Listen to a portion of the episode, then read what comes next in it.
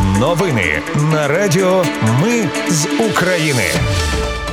Вітаю, це Радіо Ми з України. Мене звуть Анастасія Вихор і Ви слухаєте головні новини середи 28 червня.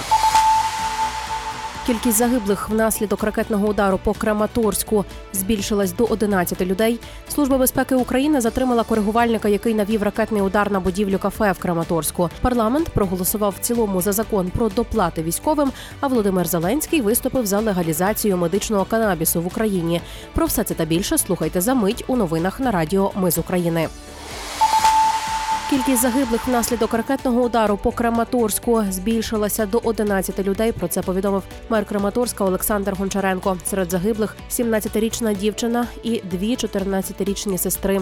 Також внаслідок російської атаки поранено 61 людину. Відомо, що серед постраждалих є восьмимісячне немовля. Рятувальні роботи тривають. Не виключено, що під завалами ще є люди. Нагадаю, що вчора ввечері російські війська з різницею в 30 секунд вдарили ракетами іскандер по піцерії в центрі Краматорська у та селищу Біленьке, що неподалік. СБУ вже затримала коригувальника, який навів ракетний удар на будівлю кафе в Краматорську. Ним виявився працівник місцевого газотранспортного підприємства. Для росіян він відзняв кафе і розповів про його відвідуваність. На основі його даних окупанти обрали будівлю ціллю. Російські війська обстріляли сьогодні село Вовчанські хутори Харківської області. Там загинули троє чоловіків. Їм 48, 45 та 57 років. Всі вони були біля своїх будинків. До Києва прибув президент Польщі Анджей Дуда. Його канцелярія повідомляє, що він проведе переговори з Володимиром Зеленським, зокрема із питань підготовки до саміту НАТО у Вільнюсі і загрози теракту на Запорізькій атомній електростанції та обговорить поточні ситуації на фронті. Відомо, що Польща погодилась скасувати агроблокаду України після 15 вересня. Про це заявив президент Польщі на прес-конференції у Києві. Уряд Швейцарії не дозволив реекспорт майже сотні танків Леопард 1 які після модернізації в Німеччині мали передати Україні. Про це йдеться в комюніке, що є в розпорядженні Європейської правди. Федеральна рада Швейцарії 28 червня відхилила запит компанії Roaxier щодо 96 танків Леопард 1 а 5 на підставі законодавства про нейтралітет. Зазначені танки зараз зберігаються в Італії. Вони в небоєздатному стані. Їх планували перевести до Німеччини для модернізації, а вже після того передати Україні. Україні як військову допомогу.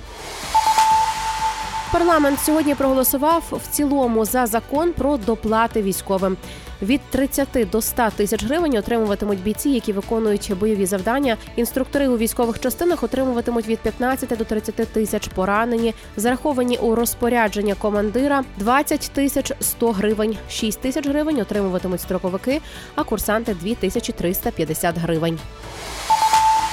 В Україні перевірять спосіб життя воєнкомів та те, наскільки відповідають їхні декларації цьому способу життя. Про це заявив перший заступник міністра оборони України в ефірі національного телемарафону Єдині новини. Також Павлюк повідомив, що НАЗК, ДБР і СБУ Нацполіція перевірять виконання завдань і всі скарги на воєнкомів. Зазначу, що одеського воєнкома Євгена Борисова, у якого знайшли вілу в Іспанії, а також багато іншого дуже цікавого майна, звільнили. Речниця Сил оборони Півдні Наталії Гоменюк заявила заявила, що його обов'язки виконує заступник. Корупцію воєнкома правоохоронці вже перевіряють.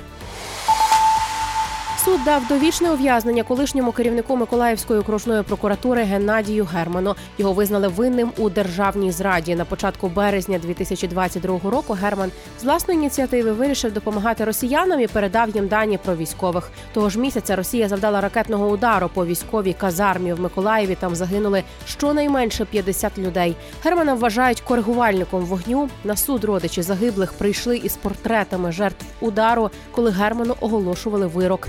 Батьки загиблих закидали його яйцями. Володимир Зеленський сьогодні виступив у парламенті. Було багато пропозицій. Зокрема, президент виступив за легалізацію медичного канабісу в Україні. Під час виступу в Верховній Раді він пояснив це необхідністю доступної ментальної та фізичної реабілітації, зокрема для воїнів та ветеранів. За його словами, мають бути відповідні наукові дослідження та контрольоване українське виробництво з урахуванням найкращих світових практик. Також президент Володимир Зеленський подав до Верховної Ради законопроєкт про застосування англійської мови в Україні. Він пропонує офіційно закріпити статус англійської мови як однієї з мов міжнародного спілкування в Україні, визначити, які посадовці зобов'язані володіти англійською, а також унормувати використання цієї мови у сферах влади, самоврядування, освіти, культури, охорони здоров'я і транспорту. Гроші на впровадження таких норм мають виділяти з державного та місцевих бюджетів. 18 червня нагадає прем'єр-міністр України Денис Шмигаль заявив, що уряд працює над тим, щоб англійська стала доступнішою для всіх охочих, бо зростає потреба в людях із знанням англійської мови. Ну ще президент запропонував Верховній Раді змінити дату святкування Різдва в Україні із 7 січня на 25 грудня. Законопроєктом також пропонується зробити 15 липня днем української державності, а 1 жовтня днем захисників і захисниць України.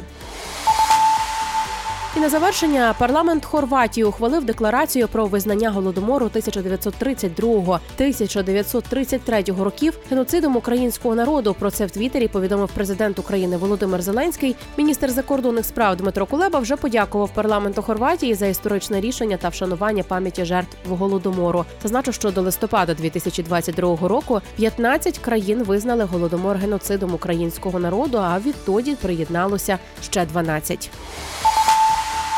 Наразі це всі новини. Мене звуть Анастасія Вихор. Наші новини про те, що дійсно відбувається в Україні. Не робимо новини, зважаючи на чиїсь політичні чи бізнес-інтереси. Готуємо для вас тільки реальні факти. Якщо на вашу думку, те, що ми робимо, важливо, підтримайте нас, будь ласка. Заходьте на сайт Ми з України.ком та тисніть кнопку Підтримати. Для нас важлива кожна гривня.